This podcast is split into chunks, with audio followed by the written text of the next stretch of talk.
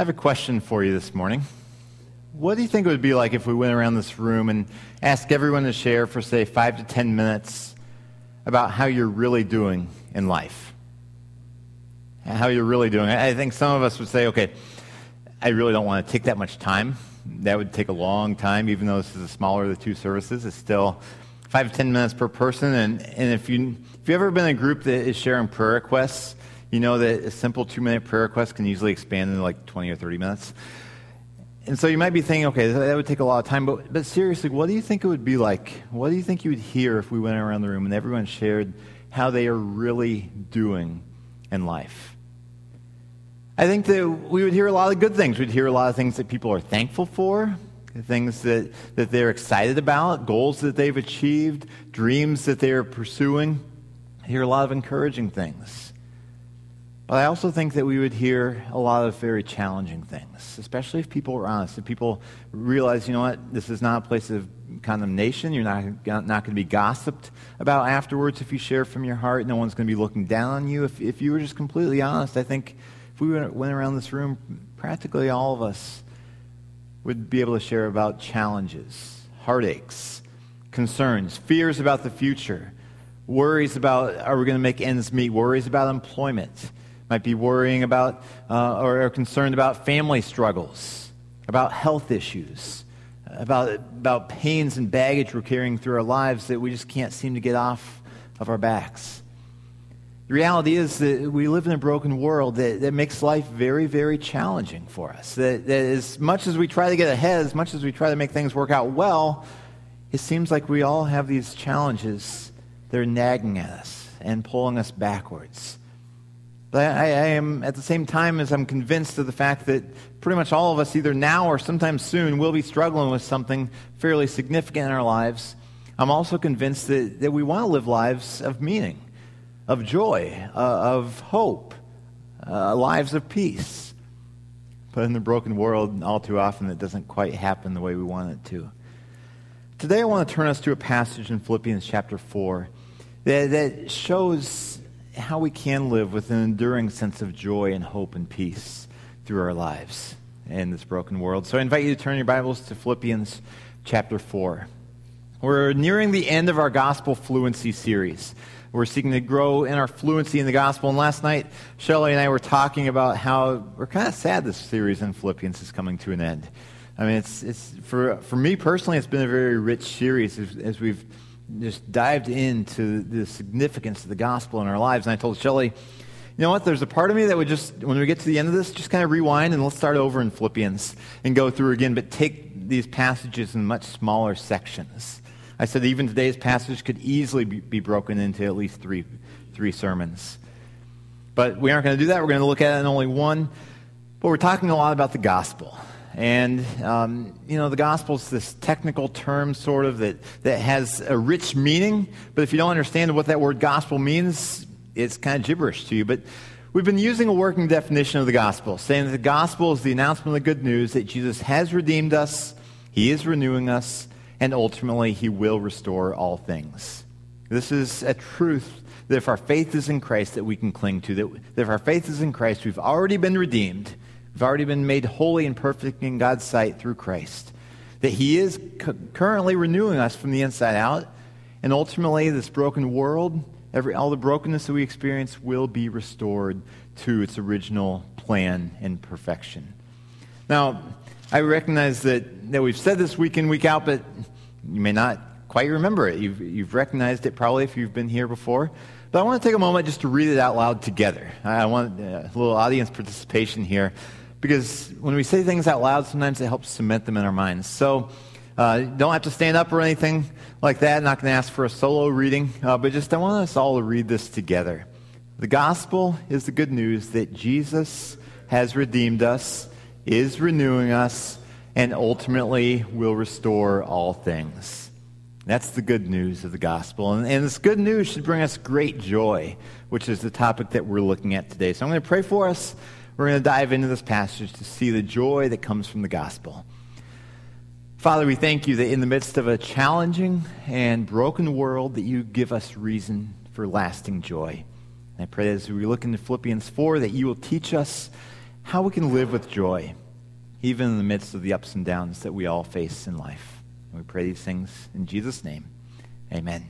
I'm going to read Philippians 4, verses 2 through 9, uh, and then we're going to dive into it.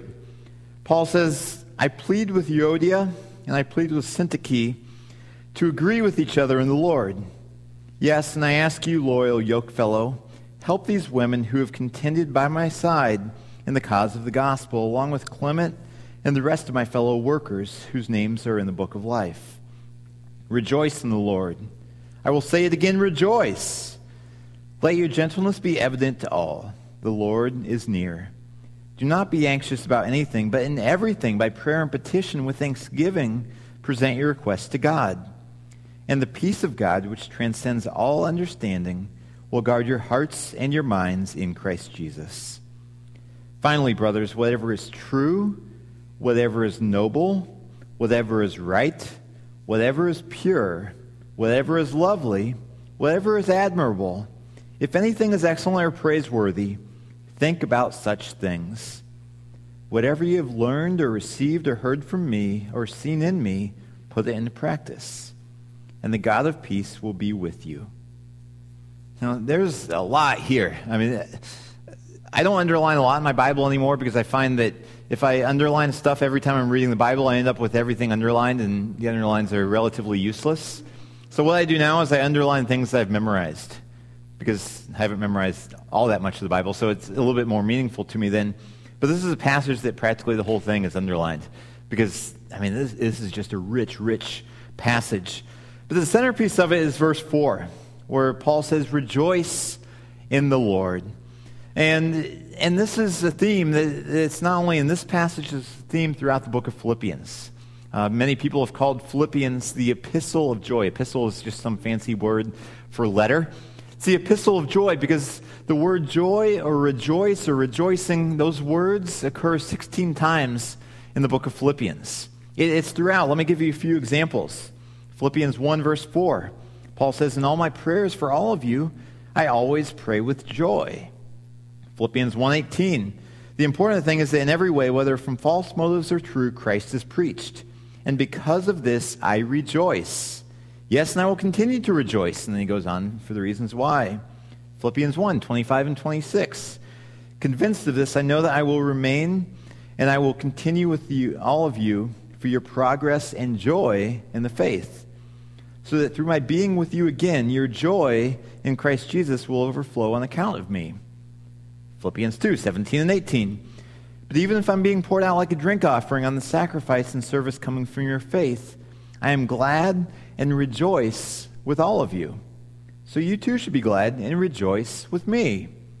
Philippians 2:29 Welcome Epaphroditus in the Lord with great joy and honor men like him.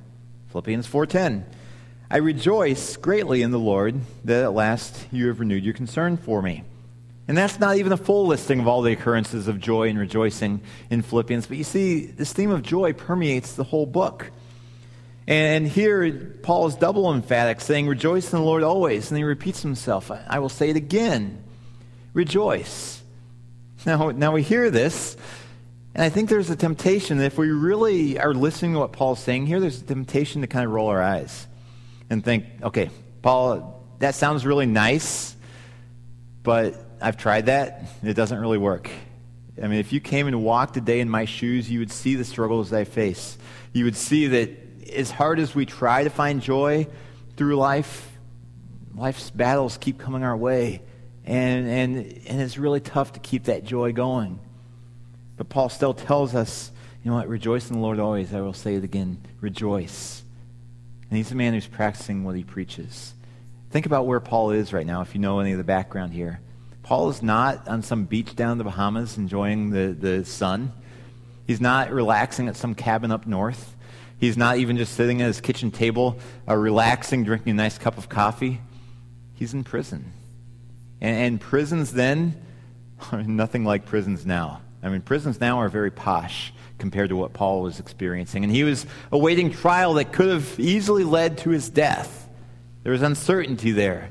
But in the midst of this, he said, Rejoice in the Lord. I will say it again, rejoice. And I think it's important to recognize the, the, the source of our joy. The source of our joy, Paul says, is God Himself. Rejoice in the Lord. Not rejoice in, in our circumstances, I mean, because we all have circumstances all the time that certainly don't cause joy. So Paul isn't saying, okay, you have a flat tire on your way to work, say, hooray, I have a flat tire. He's not saying to do that. He's saying rejoice in the Lord. Rejoice in the Lord. He's not saying you guys just need to look at the bright side of things. He's not saying, okay, all of you pessimists out there, just change your attitude a little bit. Look at the glass half full rather than half empty. That's not what he's saying. I think he would acknowledge that there are lots and lots of challenges in life. I mean, he, it's not just that he was in prison here. I mean, pretty much any type of challenge you can face, he probably faced something similar. I mean, he, he faced incredible opposition from people who didn't like his teaching about Jesus. He was beaten many times. Um, I mean, he went hungry many times. He had so many uncertainties in his life, yet through it all, he continued to rejoice in the Lord. And I think it's important just to keep focusing on God through the challenges that we face. And that can be a solid source of joy as we remember who God is, what He's done for us, uh, what He's revealed to us, the things He's done in the past, the things He's done through Christ. That can be a, a solid source of joy through whatever trials we are facing in our lives. I think it's very important that we clarify the difference between joy and happiness.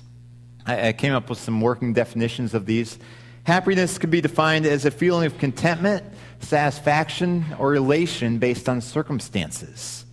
And so happiness is a feeling. It can come and go. It can be very fleeting, momentary, just depending on what we're experiencing. I mean, if, if your team wins a big game, if you get a raise at work, if you get a compliment from someone, you're happy. On the other hand, if your team loses, if, if if the Dow Jones drops uh, 800 points in a day and you lose a significant amount of your retirement savings, um, if, if someone's mean to you, if the dog is sick, you're not quite as happy then. I mean, these are the ups and downs of life, and they're based on circumstances. I've heard it said that happiness is based on your happenings, it's based on your circumstances. But joy is different because it's not circumstantially based. Joy, rather than being a feeling, is more a state of being content and delighted based on something deeper than circumstances. So you see, rather than just a feeling that comes and goes, it's more of a state of being that's focused on something deeper than circumstances. So even though circumstances make us go like this, like a roller coaster, ups and downs in life, joy is rooted in something much deeper. Now, different people would define that differently, but Paul here is defining this joy being based in God. God is at something deeper, something stronger that we can base our sense of joy in. Now, again, you know that as a Christian, uh, I mean, if you've been a Christian for any length of time, you've probably even heard this passage before about rejoice in the Lord. Always, I'll say it again, rejoice. But we know it's hard to rejoice, even still, even when we know that God is worthy of our joy, worthy of our trust. So, how do we keep joy going in the midst of hard times? Well, I think the rest of this passage surrounding verse 4 offers some clues into, into some of the things that sap our joy. And when we recognize those things that can erode our joy and drain that joy from our life, then we can address those things to help us allow the gospel to flow more uh, thoroughly and freely in our lives, which therefore will allow joy to flow more freely in our lives. So we're going to look at four different things that Paul points to that erode or drain joy from our lives. And the first one is unresolved conflict. Paul starts out this passage addressing two women. He says, I plead with Euodia and I plead with Syntyche to agree with each other in the Lord. Now, I think about how, I, I, well, actually, I feel kind of bad for these two women. Because, okay, they're having a disagreement, and now their disagreement is immortalized forever in the Bible. I mean, think about one day we're going to be in heaven, um, and you're having a meet and greet time. I don't know exactly how that's going to work, but I mean, just imagine hypothetically that you're just meeting people. I mean, you have all kinds of new people to meet, and people you've already known here on this earth too. You meet some woman, and she says, "Hi, I'm Euodia," and you think, "Euodia? That's a unique name." Are you that, Euodia? The one from Philippians 4 2? Yeah, that was me. So you ever get the disagreement worked out? I mean, that's the. I don't know. Like I said, I don't know what heaven's going to be like in terms of how we're going to meet and greet others around us. But I could hypothetically sort of imagine that type of conversation going on. So I feel kind of bad for Euodia and Syntyche. Yet at the same time, they have a conflict going on between them that they're not able or not willing to resolve. And these aren't just women who are kind of out on the fringe of the church. These are core women in the life of the church. Paul says that they contended by his side for the cause of the gospel. So they were church leaders, but for some reason or another, they had this unresolved conflict. And I believe this conflict was probably just some petty disagreement that kind of got blown out of proportion, or it may have been some sort of little doctrinal difference that they're making, taking a minor thing and making it a major thing. The reason I say that is that Paul doesn't address what the issue is. I think if it was a major doctrinal heresy or if it was some gross sin that they're involved in, I think then he would uh, address it more directly and name it and call them out on it. But he's just saying, you two, get along. And, and may ask, okay, well, why did Paul stick this right here in this, in this part of the book of Philippians? Especially where right after that says, rejoice in the Lord always. I'll say it again, rejoice. I think one of the main reasons for the context here is that unresolved conflict drains joy from our lives. I mean, if you've ever had a conflict that just is kind of boiling, it's, it's not getting resolved, there's some bitterness there, uh, there's some hurt that, that isn't getting worked out, you know how it's just like this monkey on your back that's weighing you down, that's keeping you up at night, that seems to just be overshadowing everything that you do. That's what unresolved conflict does. It just drains joy from your life. And it does the same thing for the life of a group, in this case, a church. I mean, if you have a group of people or a church where there are some people who are in conflict with each other, it makes everyone kind of walk on eggshells, kind of uncomfortable there. It just drains the joy and the vitality from a group or even from an entire church. That's one of the reasons I'm so passionate about healthy uh, conflict resolution and healthy peacemaking. And I want to encourage you. I mean, if you're lacking joy in your life and you realize, you know what, I have some unresolved conflict, I want to encourage you to address it. Uh, let me give you a couple quick uh, tips here. One, just remember the gospel. Remember God's forgiveness of you, because that enables us to pass that forgiveness on to others. And secondly, follow Jesus' teaching in Matthew 18. Go to the source, one on one so many times we try to address conflict by holding it inside or going to a third party or complaining to someone else, and we don't actually go to the source. Jesus says, go to the source. And I think that's what Euodia and Syntyche really need to do. Just go to each other, work it out for the sake of the gospel, for the sake of the, sake of the vitality of the church, for the sake of the joy uh, in their lives and in the lives of those around them. So, unresolved conflict is definitely one of those things that can really drain joy from our lives. Another thing is a harsh, critical spirit. Paul says in verse 5, right after he says rejoice, he says, let your gentleness be evident to all. So he's saying be gentle, not harsh, not critical. I think about my life. I can't recall ever really meeting someone who was, who, who was very critical or very harsh in the way that they treated those around them who also had a joyful spirit.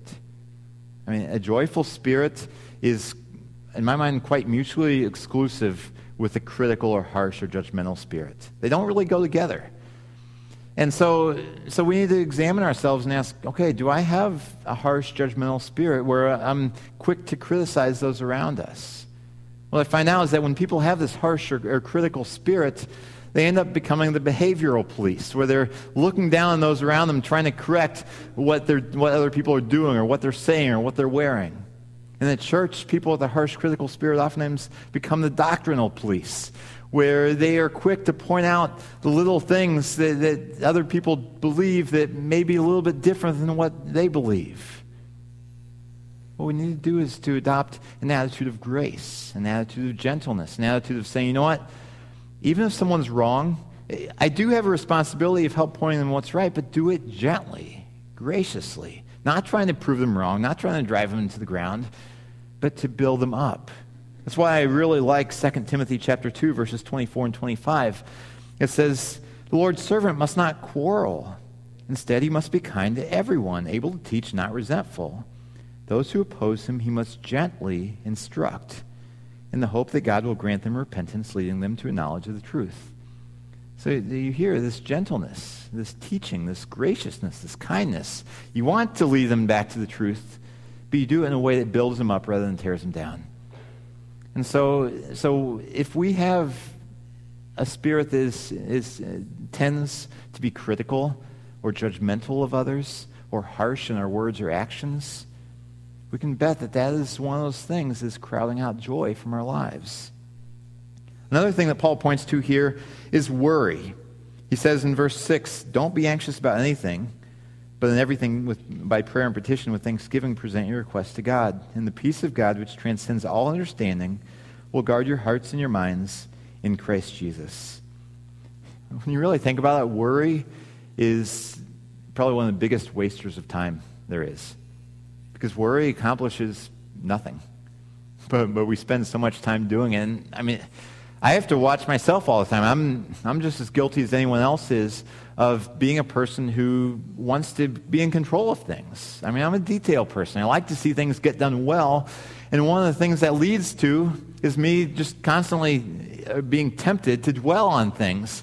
And that can easily lead to worry. But worry doesn't accomplish a thing. I like what Jesus said in Matthew chapter 6. Who of you by worrying can add a single hour to your life? Worry doesn't accomplish anything. But it's still a big part of our lives. And when we're worrying, it's very hard to be joyful in our lives, even joyful in the Lord, because worry and joy, in terms of our relationship with God, are very closely related. Because joy is based in trusting God and value in God. Worry is essentially saying, you know what? I really don't trust God all that much with this situation. But, but Paul says, you know what? Don't worry. Instead, I mean, it's not, he's not trying to be cliche here. He's saying, don't be anxious.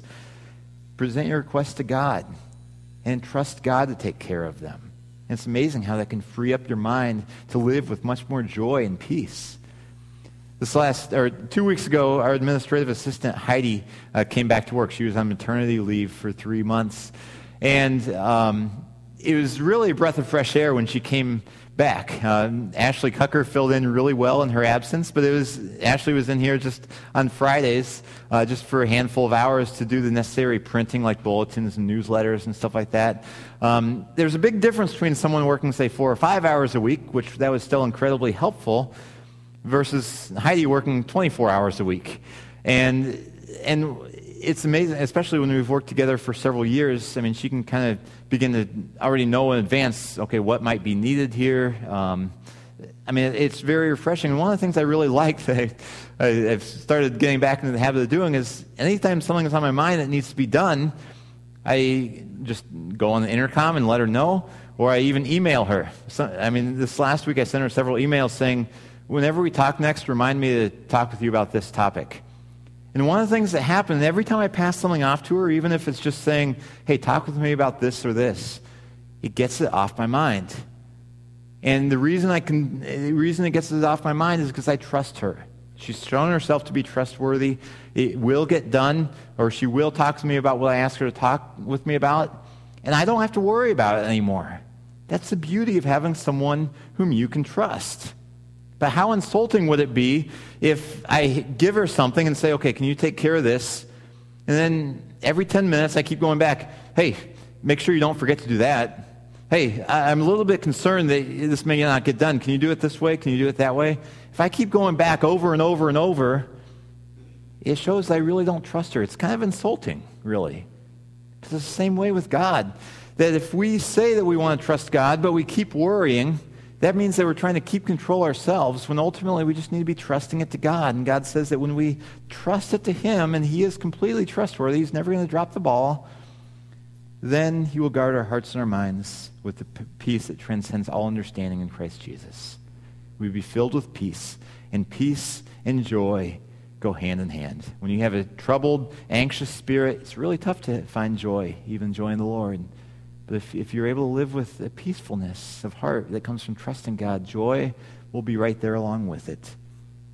Now, there's the final thing in this passage that Paul points to that can really drain joy from our lives, and that is dwelling on unhelpful thoughts.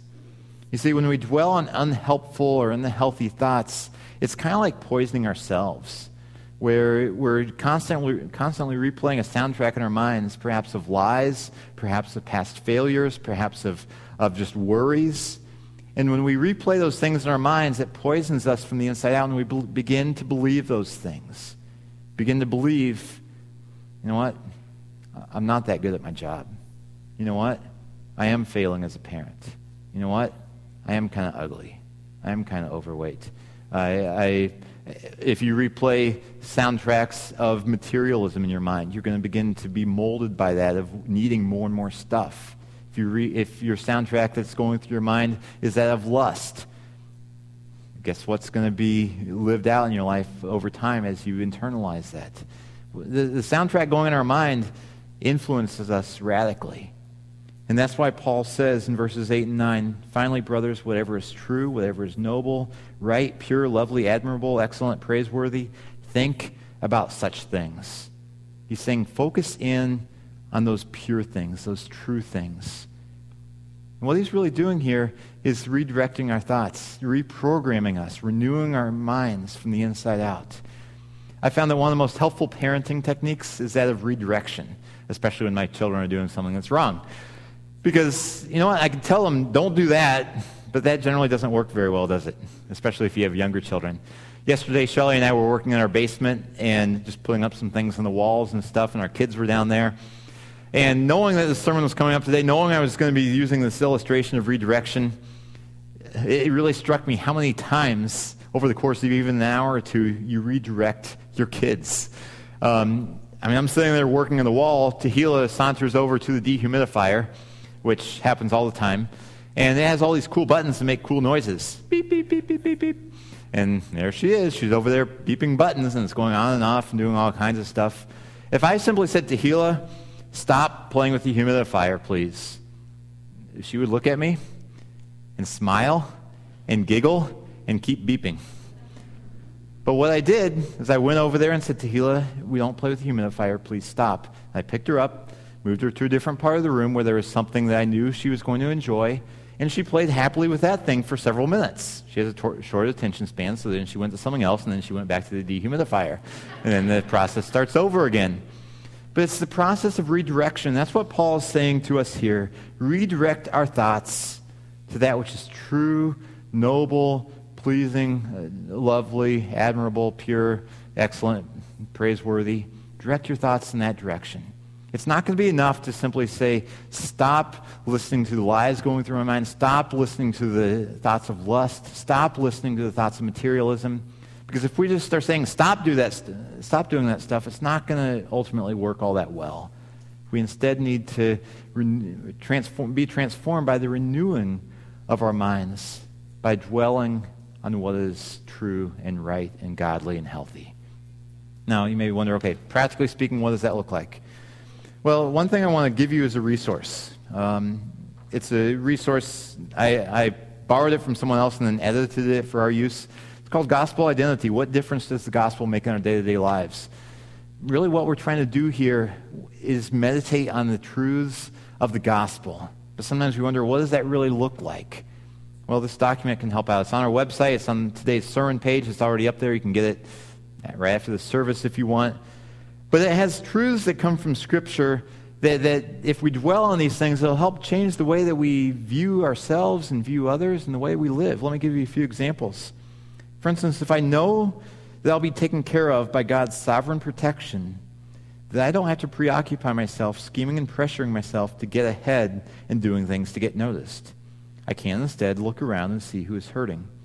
So if we trust that God is taking care of us, we don't have to be worried about the future. We don't have to be worried about working hard to work out all the details to accomplish our plans. Instead, we can trust God and we can focus on others rather than ourselves. If I know that God is already pleased with me in Christ, I don't have to busy myself with proving my worth. I can rest, relax, play, and give my full attention to others, and at the end of the day, I can smile and sleep well. So if we know that God's already pleased with us, and that, that his, um, his approval of us matters more than anything else. We don't have to work to try to earn God's favor. We don't have to work to build ourselves up to look good in the eyes of others. We can rest in what God has already said about us. These are gospel truths. And like I said, the whole document that you can use uh, for a resource of just things to meditate on, um, to focus on what's true, to, fo- to get that joy back into your life. One of the other things we do is sing songs. Sing songs in church. One of the reasons we sing songs is to remind ourselves of gospel truths. Our closing song today is Joy to the World. You may be thinking, well, that's a Christmas song. Actually, originally it wasn't written as a Christmas song, it's just we've adopted it for Christmas. But it contains gospel truths. Listen to the words as we sing it because it contains gospel truths that we can cling to for joy. Now, we've been talking a lot about gospel fluency throughout this series. And um, the idea of fluency is the idea of something flowing through you without hindrance, without barrier, where it just it flows, it comes naturally. This is um, a copy of something that's on my sink in, in our bathroom that has to be cleaned out about once a year because it gets filled with gunk. Water does not flow well through it at all, and so it sits in the sink and it gets all ugly. And so I have to go in there and dig all the gunk out of there to help water flow well. You know what? We have things in our lives, things like un- unresolved conflict or worry or, or a harsh or critical attitude or just unhelpful thoughts that are basically gunk in our lives that are preventing the flow of the gospel, which then prevents the flow of joy in our lives. And my prayer for each one of us is that we will address those things, but ultimately be focused in on Christ, so that even through the ups and downs that we face that will inevitably come, that we will still be able to find joy in the Lord through it all. Let's pray. Our Father, we thank you again that you give us reasons for joy. And we do confess again that, that we so easily get distracted by so many other things. God, we are prone to worry. We are prone to wander away from you. But Lord, we thank you that you give us reasons for joy in this life, and particularly as we look forward to the next through Christ. God, help us to live gospel centered lives where the gospel flows freely in our lives and where we are able to live out the joy of the gospel of Jesus Christ. And we pray these things in his name. Amen.